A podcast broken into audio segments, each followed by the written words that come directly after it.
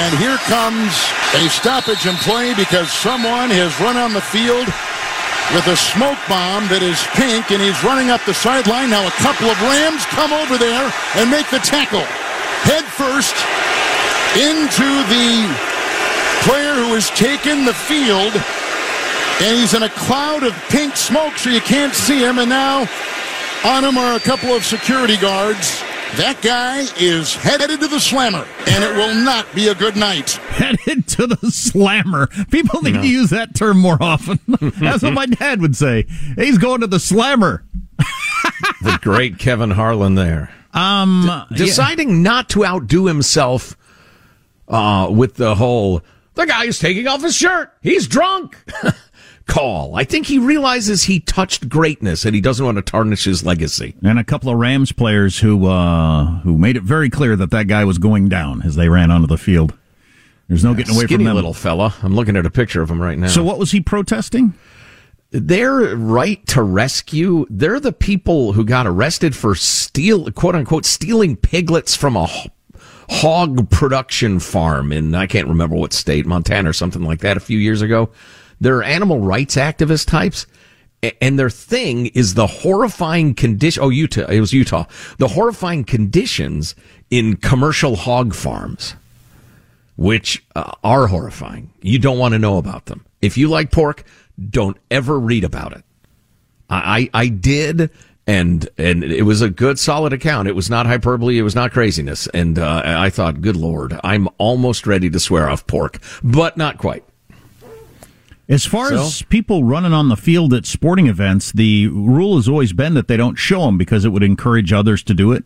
The best way is that if they don't get their attention, it would there'd be no point. Why run on the field if I'm not going to get any attention for my cause? Sure. Mm, but in the modern era, where everybody's got a cell phone and everything like that, the video comes out immediately. The Manning boys, Peyton Manning and his brother, they covered it on their online show. They played the video and talked about it, and so not sure that deterrent is going to work anymore. You do get, well, I think that's why you're seeing an increase in this. You do get all the attention and your cause gets mentioned. Yeah, yeah, that's a good point. It's funny. I thought you were going to go the other way. I thought you were going to say they ought to show the guy getting leveled by behemoths, violently brought to the ground. Because then you'd think, listen, I really believe in liberating the pigs or uh, saving the whales or or whatever. But uh, that looked like it hurt. Well, and I'm wondering if it's going to go the other direction. So everybody sees the video who wants to see it, and then the people at Monday Night Football think, look, everybody's going to see it somewhere else. How about they see it here? Since we're yeah. trying to entertain people, and people must find it entertaining because everybody seeks it out and watches it somewhere else, so that then they'll start showing them by the millions. Yeah. yeah.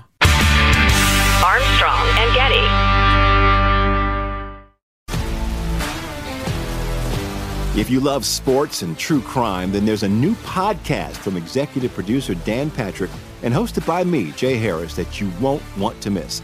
Playing Dirty Sports Scandals. Each week, I'm squeezing the juiciest details from some of the biggest sports scandals ever. I'm talking Marcus Dixon, Olympic gymnastics, Cain Velasquez, salacious Super Bowl level scandals. Join me on the dark side of sports by listening to Playing Dirty Sports Scandals on the iHeartRadio app Apple Podcasts, or wherever you get your podcasts. Comics writer and notorious Scott Summers hater, Rosie Knight. Well, hello, Emmy winning podcaster and totally unbiased Targaryen royal supporter, Jason Concepcion. Somehow the X Ray Vision podcast has returned. And like always, we'll be here every week. You'll hear from TV writers, actors, comics creators, pop culture critics. Nothing is off the table. Listen to X Ray Vision on the iHeartRadio app, Apple Podcasts, or wherever you get your podcasts.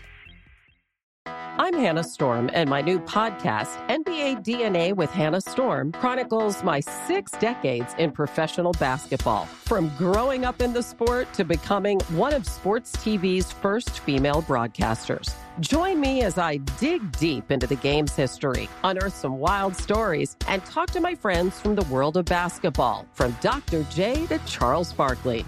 It's been a wild ride, and now I get to take you with me. Listen to NBA DNA with Hannah Storm on the iHeartRadio app, Apple Podcasts, or wherever you get your podcasts.